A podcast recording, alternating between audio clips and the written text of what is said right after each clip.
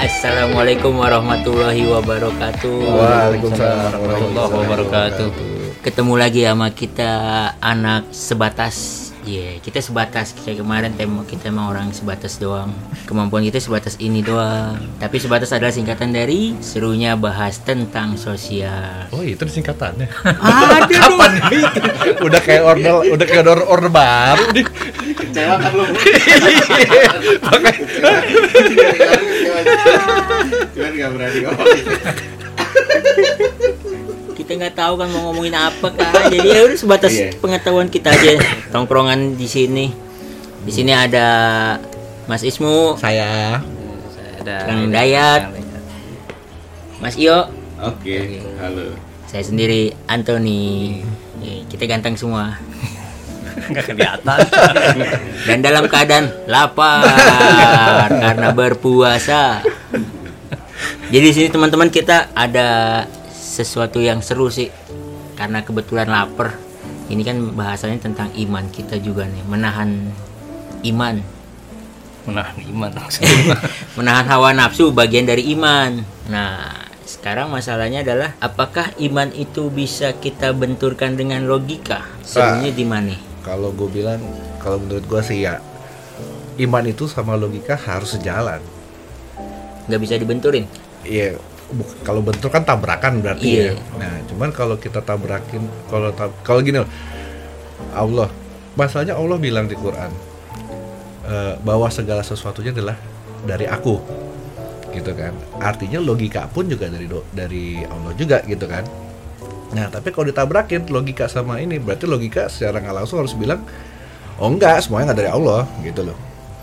Jadi artinya eh kalau kayak gitu nanti ba- bakal akan muncul aliran-aliran yang bilang ya gua nggak percaya sama Allah gitu. Jadi logika itu harus sejalan sama iman. Karena kalau misalnya ibaratnya tuh kalau agama nggak bisa dijelasin sama logika gua sih bilang agamanya kurang ini ya kurang kurang ajek ya bahasa lo tadi tuh Tuh ajek. kurang ajek Ajek-ajek dong. Ajek-ajek, ajek-ajek. Lompat belakang Astagfirullahaladzim. Takbir. Allah Akbar ini begini nih insaf nih Menurut Kang Dayat gimana Kang Dayat? Masalah apa itu tadi? Iman, Masalah apakah hati. iman harus sejalan atau kita benturkan Iya, dengan sebenarnya- logika? Iya sebenarnya benar kata Mas Mut tadi. Kalau misalkan dasar iman tuh nggak mungkin kucuk-kucuk orang langsung beriman bahwa Allah tuh satu, bahwa langit dan bumi ada penciptanya, bahwa langit tanpa tiang bisa berdiri tegak, bahwa matahari tanpa ada kelihatan ada yang muter kayak kamu diputar dia tetap berputar pada porosnya. Jadi logikanya itu iman itu memang tidak bisa ditalat sama logika. Tapi awalnya iman tuh harus kalau kata orang Betawi harus kudu diawalin cara neranginnya lewat akal. Karena apa? Allah kan memerintahkan wa ma khalaqtul jinna wal insa illa liya'budun. Nah, Wah, udah bawa ayat nih. iya Jangan bawa dalil. dong. enggak karena justru ini yang yang umum jadi apalnya cuma ini doang lain Iya, biasanya iya, itu kegeeran ah Iya, kan kita kan sebatas sebatas ayat itu doang kawan iya. mumpung mumpung pas ya kita gaya-gayaan dikit Boleh, boleh, boleh, boleh, boleh. Maaf. kalau topiknya beda pas-pasin aja. pokoknya ayat nih insya Allah mah orang semua ini setuju. Dari aliran apa pun makanya dibawain. Penting tuh. bener nggak? Kalau yang nggak setuju dia berarti bukan di antara dua makhluk itu. Kalau bukan jin bukan manusia. Iya, iya, berarti itu apaan? Tumbuh-tumbuhan. keong emas Taman mini.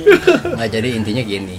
Nggak mungkin juga apa namanya Allah ngutus rasul-rasulnya wabil khusus terakhir Rasulullah untuk mengajarkan kepada umatnya yaitu umat Rasulullah atau hamba-hamba Allah melalui para utusannya untuk ngasih tahu bahwa sebenarnya setiap makhluk itu untuk beribadah kepada Allah pengtauhidan dan dikhususkan kepada dua makhluk itu kenapa manusia dan jin.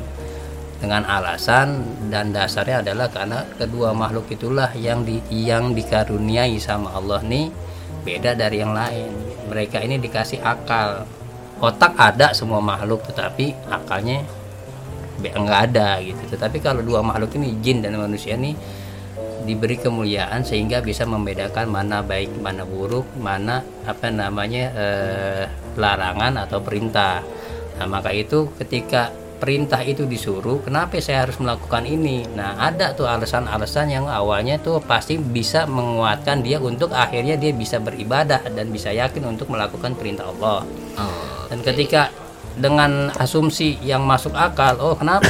Oh akhirnya ini larang oh karena apaan misalkan oh kalau misalkan minum khamar ini bisa merusak kesehatan bisa menjatuhkan harkat dan martabat. Karena apa? Hilang akal. Perlakuan kita di masyarakat nggak sesuai dengan apa namanya perlakuan manusia pada umumnya. Karena terkendalikan sama apa namanya eh, karena khamar itu kan merusak akal pikiran. Nah akhirnya tuh tahu tuh.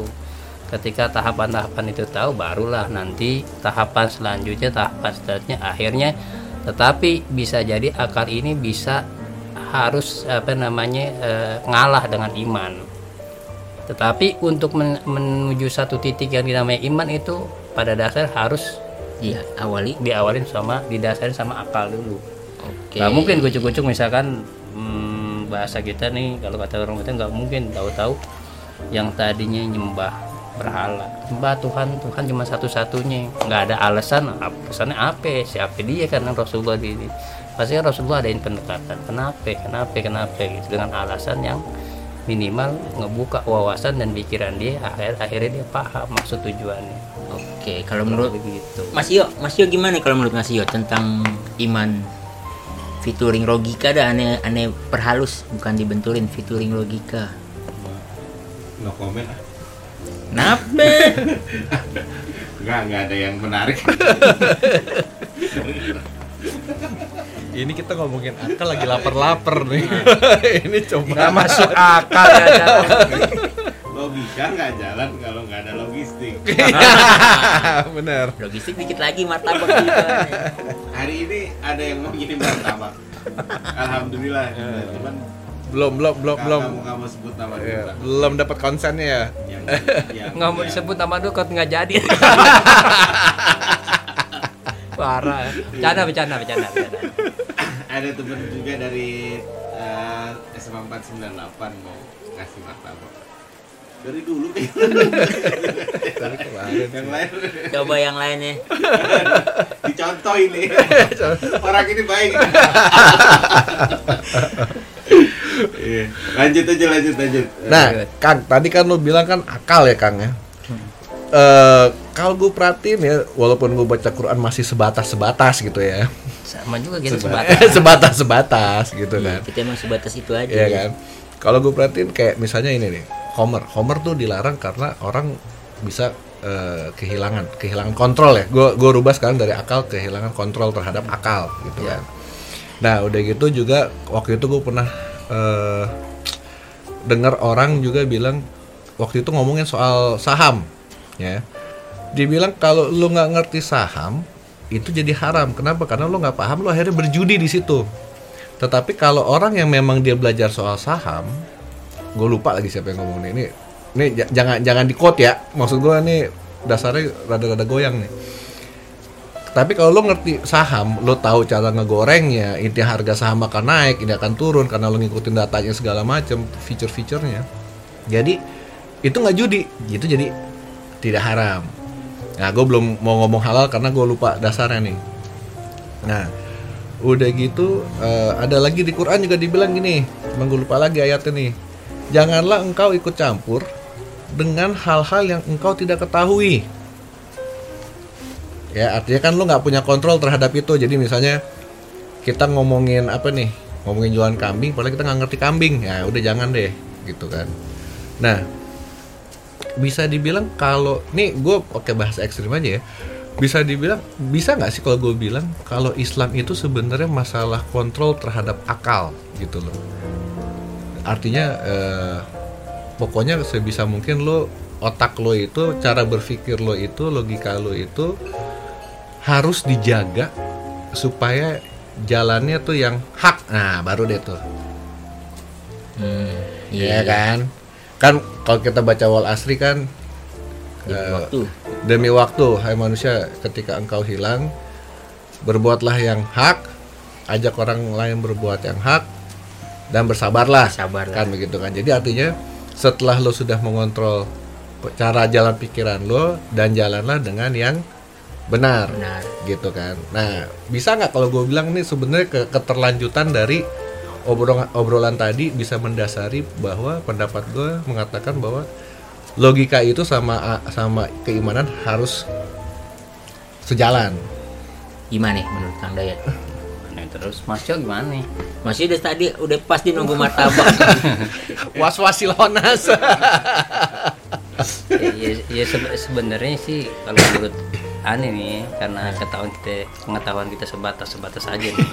Jadi sebatas ini aja nih aneh coba nerangi dan ini apa namanya kalau menurut aneh itu benar mas eh, masmu jadi cuma apa namanya eh, tadi apa im- apa mengontrol akal ya? Ya ngontrol akal jadi kan di sini kan untuk mengontrol coba deh tadi ada kalimat yang komplitnya deh aneh pengen ini tadi ada yang lupa sedikit tadi. Apa tuh? Yang mana? yang ngontrol akal apakah bebasnya tadi aneh? Eh jadi janganlah engkau melakukan sesuatu yang bukan engkau ketahui gitu. Jadi berarti tadi kalau contohannya adalah kalau lo nggak ngerti masalah kambing, jangan urusan kambing. Karena itu lo nggak bisa kontrol di situ. Udah gitu juga tadi contohnya apa lagi ya gue kasih ya? Saham. Oh saham. Kalau lo nggak ngerti saham, itu jadi malah jadi judi karena lo nggak nggak nggak paham di situ. Tapi kalau lo memang pialang saham yang Jadi tahu di- diperbolehkan. Nah, diperbolehkan karena lo tahu ini akan naik, ini akan turun. Jadi lo tidak berjudi dan lo punya kontrol terhadap itu gitu. Belum bisa dibilang halal ya masih diperbolehkan. Nah, jadi iman tuh apa ya, kontrol gitu ya, kontrol. Jadi berarti setelah logika lo terkontrol, udah dijaga. Nah, jalan yang mana? Yang hak. Haknya di mana? Di Quran. Gitu. Jadi lo jangan mabok dulu. Cari tahu dulu. Atur dulu pikiran lo. Nah, begitu udah udah terstruktur, baru cari jalan yang bener itu adanya di Al-Qur'an. Juga tadi ada bahasa yang aneh lupa nih. Jadi kalau menurut aneh sih gini. Ya kontrolnya itu apa? Kontrol tuh hukum. Jadi kontrolnya makanya Allah nurunin hukum buat manusia nih. Oh. Syariat. Tuh. Jadi makanya ketika uh, muktamar. jadi maksudnya apa? ya? Ketika akal ini udah menerima iman, nah ini kan katanya kan eh, kontrol ya. Hmm. Kontrol ini kan jadi Jangan ya, sering ada ngomong kontrol bahaya. Ada takut hukum. beda nih. Karena emang kalau lagi letih Kontrol. begini suka salah gitu kan. Iya, lagi puasa ya. terus terus. Anton bikin otak orang buyar. Langsung hilang, hilang jadi kontrol. emang- Nah, ini nggak boleh nih.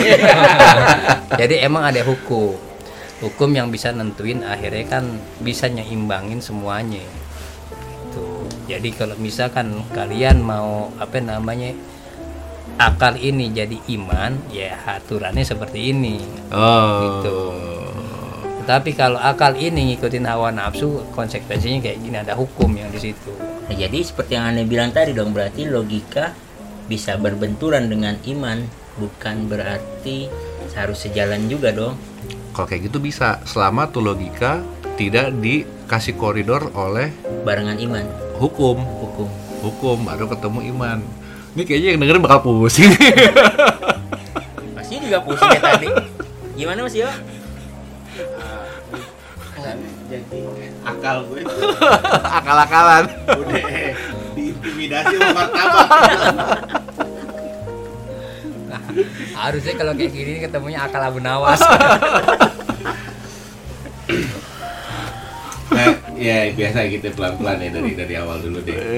Logika, logika itu kan dari bahasa Yunani arti- eh, yang awal katanya logos. Logos itu uh, hasil pertimbangan akal pikiran. Di Wikipedia. Uh, di Wikipedia sendiri masuk cabang ilmu filsafat. Di sini ya, lebih ke akal ya akal.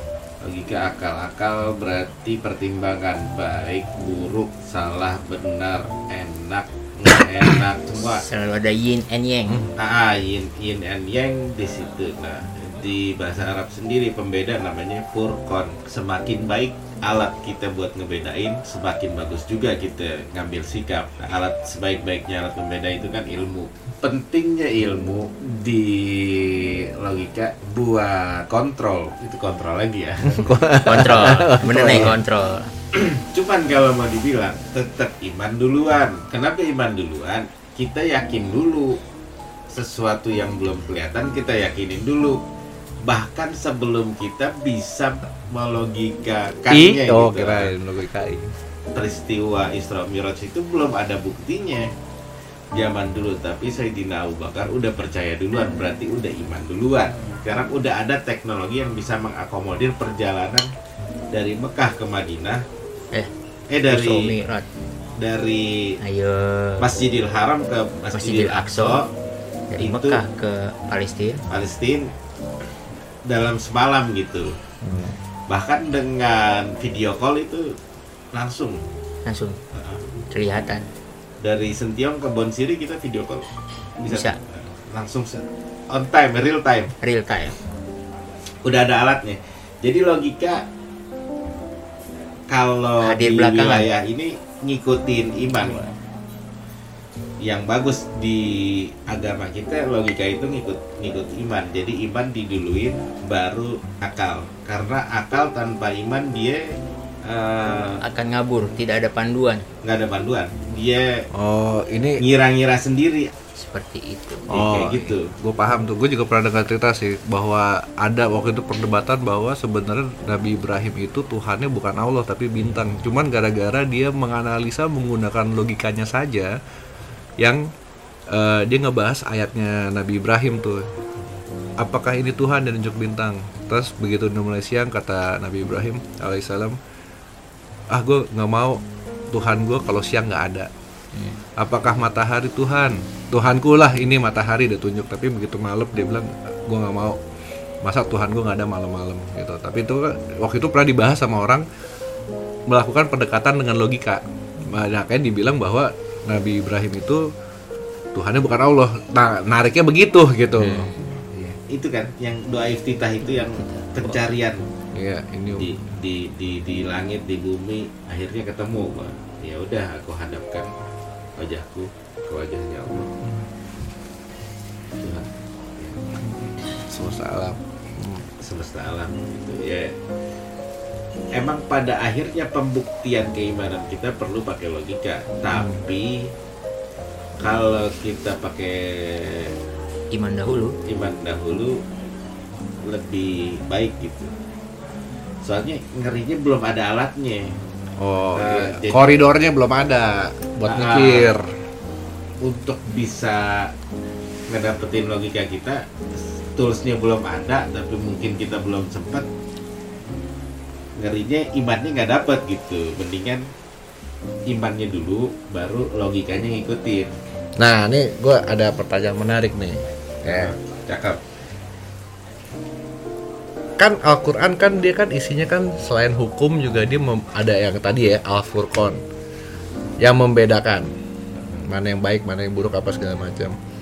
Dan yang kebetulan nilai-nilai di dalam situ universal, gitu kan? Maksudnya seluruh alam ah diterima oleh semuanya, ya umat kan? manusia Ya, ya kan buat manusia. Berarti pertanyaannya, boleh nggak non Muslim menggunakan eh, Al-Quran sebagai panduan untuk akal atau untuk logika? Kalau masalah keimanan gue nggak mau sentuh ya. Tapi ibaratnya gini, gue bingung deh. Ini kalau kayak gini gue mesti gimana ya? Nah, boleh dia buka Al-Quran. dibuka di saat misalnya proses embrio Ah, karena waktu itu ilmu kedokteran di 1800-an itu belum ada yang memahami gitu ya. ah. 1700 belum. Di- ini ngomong sejarah dulu nih. gitu. Ah, kita ngomong sejarah zaman zaman itu ilmu kedokteran di Eropa itu belum bisa maha- memahami Embrio itu embrio. Hmm. Kan kalau kita di Ikro udah ada tuh Dari segumpal darah. gumpal darah. Hmm. Ada lagi di air yang yang yang memancar, Ya. muncrat gitu, muncrat. Dari kita emang Al-Qur'an ngebahas dari mulai? Produksi, eh, sperma gitu kan ya dari Semua. produksi sampai hasil akhir. sampai melahirkan segala macam terus ada masalah kenapa hukum-hukum perempuan masa idah itu sampai 100 hari Oh. Nah, itu. nah itu akhirnya kan semua diteliti diteliti secara medis secara eh, kedokteran gitu maksudnya Secara empiris, secara empiris Cakep tuh. ada Bahasanya mantep banget, bukan nggak sebatas ini.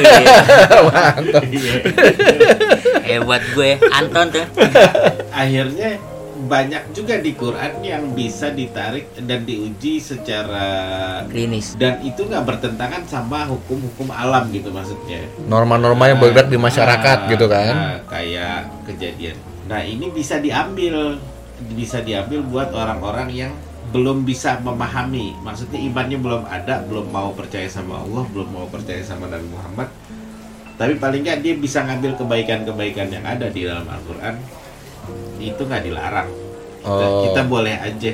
Membolehkan Ah, mereka ah, untuk ah. membedah isi Al-Quran itu dengan boleh Jadi di, di Al-Quran tuh kagak ada kan pemberitahuan bahwa buku ini hanya untuk orang Islam gitu kan nggak ada. Zalikal kitabu la raiba hudan lil muttaqin. Jadi kitab ini nggak ada keraguan. Keraguan. keraguan, Ah. tapi syaratnya takwa.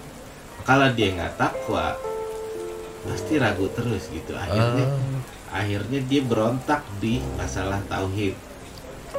Oh, ketauhidan Masalahnya lagi. di situ dia bisa aja ngambil uh, Kebaikan-kebaikan kebaikan-kebaikan, cuman akhirnya dia akan berontak di Urusan tauhid. uh, mutakinnya itu. Nah, Kang Dayat, gimana? Kalau pembahasan di awal kan tadi kita bilang logika itu harus dilandasi dengan iman, didasari dengan iman. Tapi ada step selanjutnya adalah logika tertinggal dengan iman. kalau ini sih tahapannya begini bukan Gimana? bukan mempertentangan maksudnya gini loh. para sahabat tuh jadi kayak Mas Yo tadi bilang kan mereka memang awalnya yakin dengan keyakinan yang mereka itu nah tetapi pasti keyakinan dia itu ada proses kalau menurut aneh jadi ketika dia mengakui Rasulullah itu nggak mungkin kayak Sayyidina Umar tiba-tiba masuk yakin seperti ini tapi ada proses dan proses itu ketika tahap-tahapan itu udah berkelanjutan oh dia makanya Rasulullah kan dibilang apa? Eh, apa namanya punya gelar sidik ya kan? Asidik, ini benar ya? Abu Bakar. eh bukan apa Rasulullah kan amanah fatwana Al-Amin. eh alamin sorry. Alamin itu kan bisa dipercaya. Nah ketika istilahnya ini nih baru pendapat apa namanya pendapat aneh pribadi ini kan sebatas semuanya nih Nih, sebatas. jadi ketika dia keyakinan dia itu udah nggak diragukan lagi maka dat- jatuhnya iman Oh. nah iman itu kan berarti istilahnya apaan nah tahapan-tahapan yang so- so- apa namanya para sahabat laluin ini nah, bisa di apa di- eh, dibalikin seperti orang awam jadi mereka tuh iman lebih dulu Hmm. apa namanya eh, akal baru gitu mas ya tadi gimana Logika lebih dulu. enggak Nah, kalau keyakinan dulu, keyakinan dulu mereka Nah. kan jadinya kan keyakinan nah tetapi kalau orang awam itu kan yang aneh maksud itu perlu dari akal dulu baru Yeah. nyampe ke iman gitu. Iya, karena kan zaman dulu belum ada internet. Ah, ah.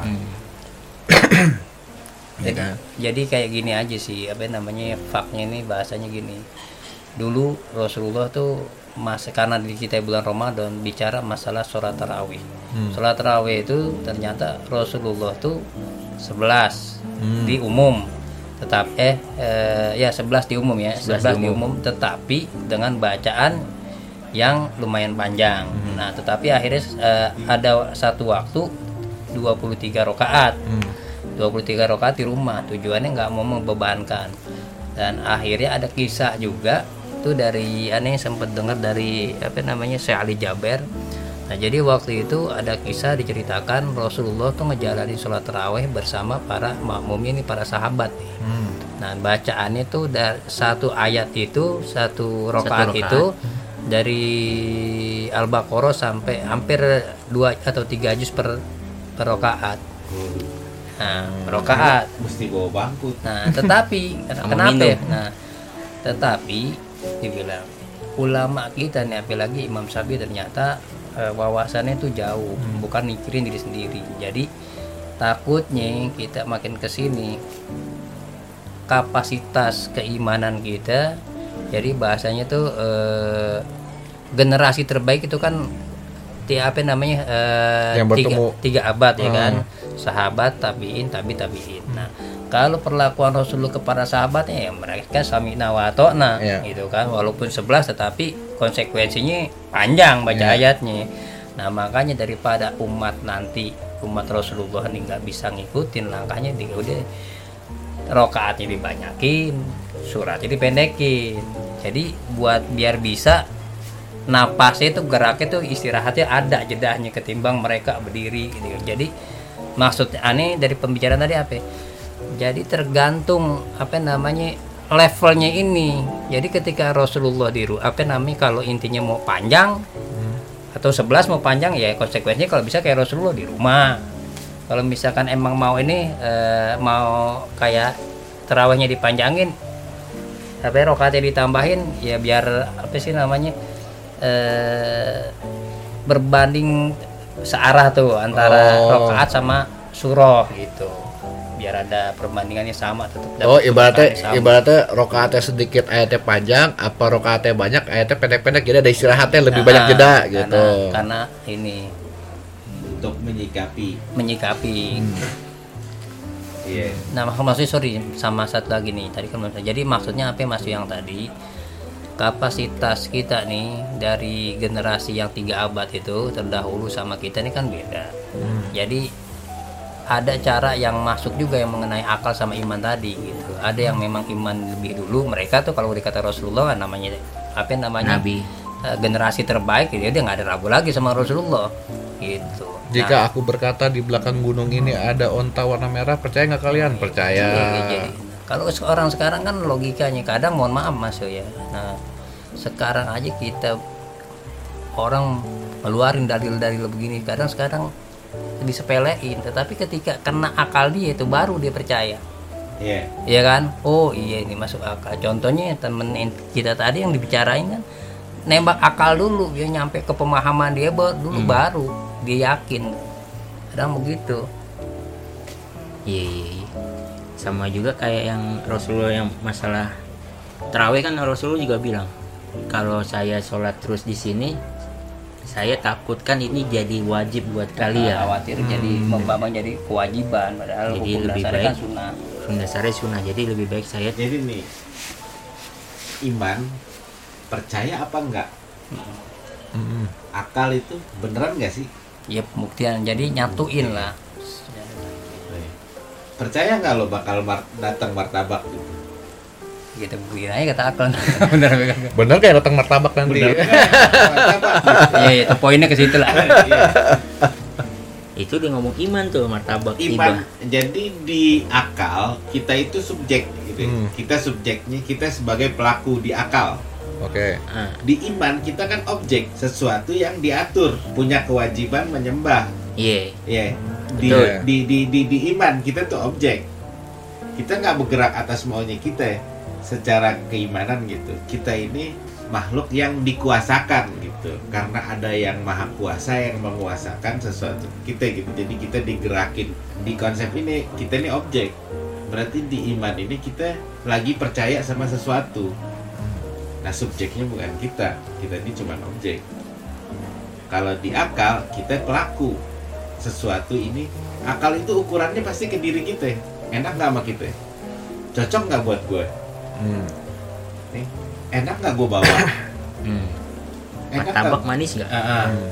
kayak kayak gini aja mas misalkan gini mas Yo ngasih kabar tadi iya kita belum komunikasi tiba-tiba datang hari ini kayaknya hari ini bakal ada yang kirim martabak di antara kita bertiga pasti ngomong dalam hati bener kagak ya nih Nah itu Nah, iman. iya gitu. kan? Percaya nggak? percaya kagak Percaya nggak? nah akhirnya kan Mas Yo Gak usah khawatir nih buktinya ini ada dia udah beli ini gini gini gini nah baru Nah, kan akal. iya kan Ah. baru akhirnya Kalau orang yang kirim martabak orang baik gitu ya. wala dan dan solihatan Pokoknya kita puji-puji teman-teman yang benar-benar punya hati nurani yang tulus, bersih gitu. Seneng gitu nolongin orang. Iya. Hai orang baik-baik yang di luar sana. Oke, jadi ba- ba- kalau jadi berarti gitu. Tadi kan lo bilang pembahasan awal adalah eh, apakah logika bertabrakan dengan iman. Iya. Udah gitu eh, basically adalah dengan dengan dengan adanya logika dengan eh, keimanan tujuannya apa nih sih sebenarnya? Lu mau ngebahas itu apa? Gitu loh. Kalau gue tadi dari obrolan ini gue ngebacanya adalah malahan gue mikir justru orang itu untuk menemukan suatu kebenaran ya kita ngomong Allah itu kan karena dia yang maha benar. Kebenaran tuh sumbernya dari di, dari Allah subhanahu wa taala nah ini berarti ada dua pendekatan. Ada yang ketemu Allah dengan akal atau logika ada orang yang ketemu Allah dalam keimanan. Gitu kan? Nah terus tadi gue pikir-pikir kayaknya yang ketemu Allah dengan logika itu adalah orang-orang yang sebelumnya dia percaya dengan yang lain dulu sebelum dia ketemu Allah gitu loh dengan logika. Dia mempertanyakan.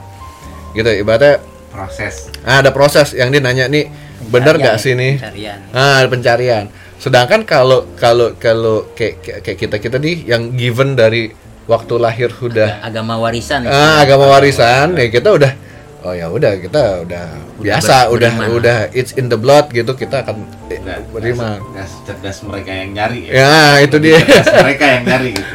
ya, ya makanya kan itu apa namanya kalau ya iman ini dijalanin bareng selaras ini makin kuat gitu jadi Ah, nggak iya. goyah Benar-benar cakep cakep cakep. jadi nggak goyah jadi ketika kita diraguin ketawahidan kita oh apa lu nyembah Tuhan Tuhan lu mana gini nah, karena kita punya akal punya proses pencarian kita bisa apa yang ngedebat mereka oh gue kan dengan konsekuensi gue kayak begini ini loh kenapa saya milih ini kenapa saya milih ini kenapa saya nggak milih Hebat itu ya.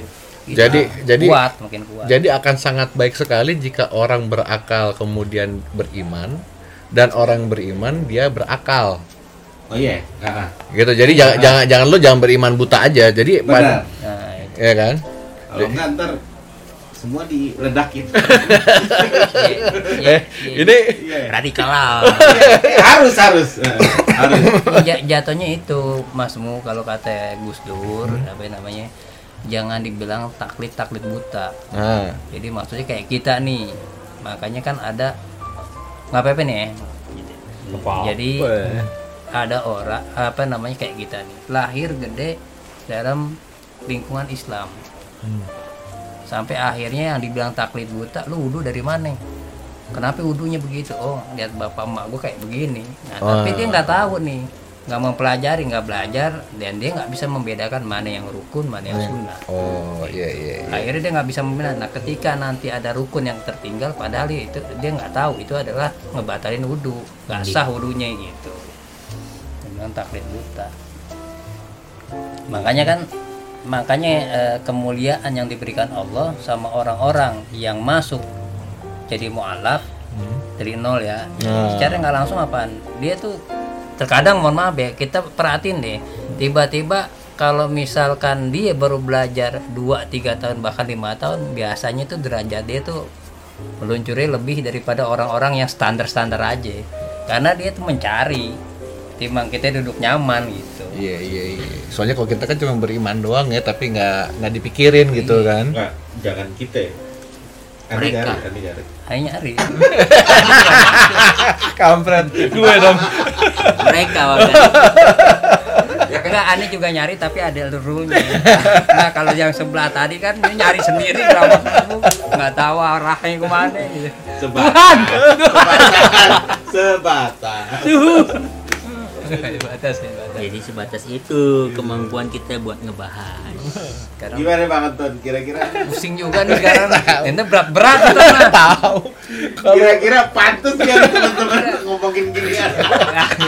coba kalau yang ringan ton gue tuh kemarin kepikiran deh waktu waktu pertama kita bikin video tuh yang pertama tuh ya. Ah, bahasannya enteng soalnya kita sambil makan kacang. Iya. Nah, coba hari ini tadinya yang pikir yang santai gitu. Bisa nggak zakat fitrah pakai martabak misalnya gitu. Iya iya. Ah, Gantinya tanah. gampang, nggak susah-susah ton. kan sebatas yang kemampuan kita aja bahasnya Itu kan di luar itu di luar kemampuan kita udah ekstra tuh otak udah udah, udah pusing ton. padahal baru diiming-imingi dengan martabak ya belum ada bentuk real Ente iman nggak? Aneh beriman sih Tapi kita kayak mesti stop ngomongin martabak. Gue takutnya nanti ini listener kita nih udah ke program oh kalau ngirimin mereka martabak aja kita kan nggak jangan Boleh. Aduh. ayam juga boleh ayam ayam boleh Kali-kali pizza boleh. Wah. ayam goreng ya jangan ayam mentah yang masih ada di kandang ayam goreng Bu- Barangkali ada Bang Wawat lidah buaya.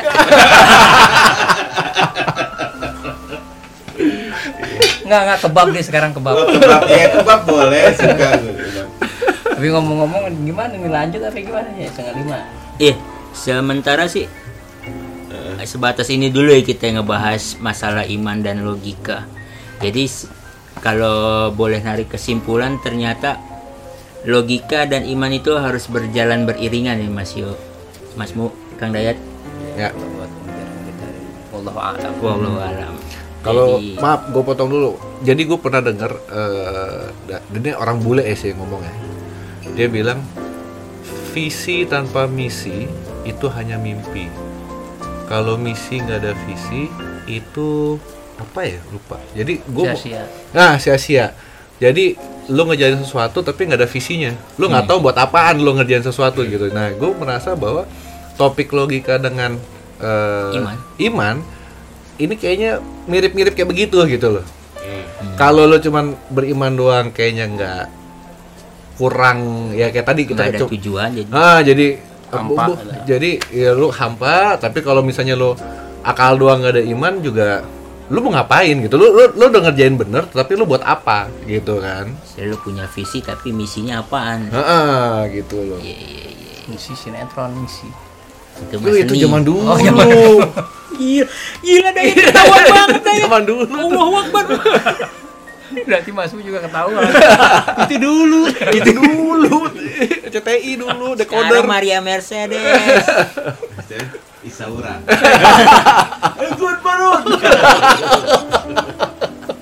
Ketahuan ya tua semua.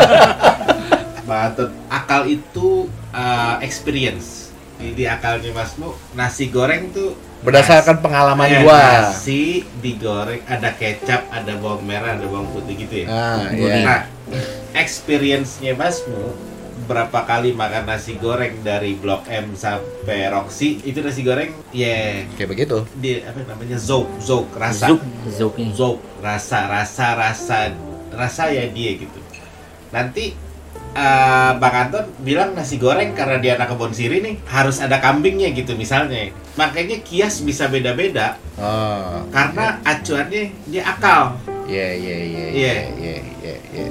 budaya setempat gitu Oh, tradisi itu produk akal tuh ya. Iya produk akal tuh kayak gitu. Tapi kalau iman kan wilayahnya belief, Keyakinan. keyakinan. Abstrak. Gitu. Ya abstrak dia apa yakin aja gitu. Pokoknya yakin.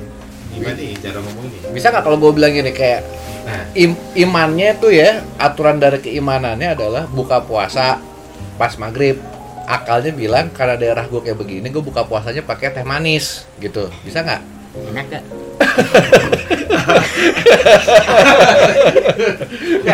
ah, posisinya dua-duanya ada di hati ya. Iman di hati, akal juga di hati. kita tanya sama kang Dayat kang Dayat kalau dalam Quran tuh akal tuh apa sih Nah, nah Pengalaman dulu baru jadi rasa. eh, akal Akal, ah, akal, akal aklu, aklu. Ah. Dia udah kita jalanin, udah makan nasi goreng di sini sini sini. Akhirnya kita punya satu Kesimpulan. kesimpulan kesimpulan itu yang kita akhirnya kita yakini jadi iman gitu maksudnya Oh, cuma Proses ya, nanti Ah. aturannya hukumnya turun baru oke nih kita Iya, cek. Jadi Gitu. akal itu alat apa namanya eh, alat untuk me- apa sih namanya menuju iman sih iman ya. Jadi sama kayak tadi dong, misi tanpa visi lo jadi sia-sia gitu kan. Tapi Hmm. kalau lo visi nggak ada misi lo mimpi doang. iya kurang lebih gitu Kurang lebih. lebih. ada yang ngeri di demo kan sebatas sebatas mohon maaf mohon maaf mohon maaf buat susah. yang denger ini dan dia paham gitu eh, tolong Ayo. nasihatin ada gitu Ayo atau kok kagak, ayo kemari kita bergabung, Iya, kita bahas sama-sama lagi. iya tolong jangan terlalu dipermasalahin atau lapor ke polisi gitu Langsung pencemaran. nggak ada penistaan nggak ada ini Nih, nih ngomong-ngomong kita mau recording berapa lama ya? Ini udah selesai sih. Oke, udah 46 menit tapi nanti bisa dipotong-potong. Iya, buat gue kalau kayak begini, kalau berat-berat kita dipotong jadi lima menit aja, Pak. Iya. Jadi A, U, habis gitu.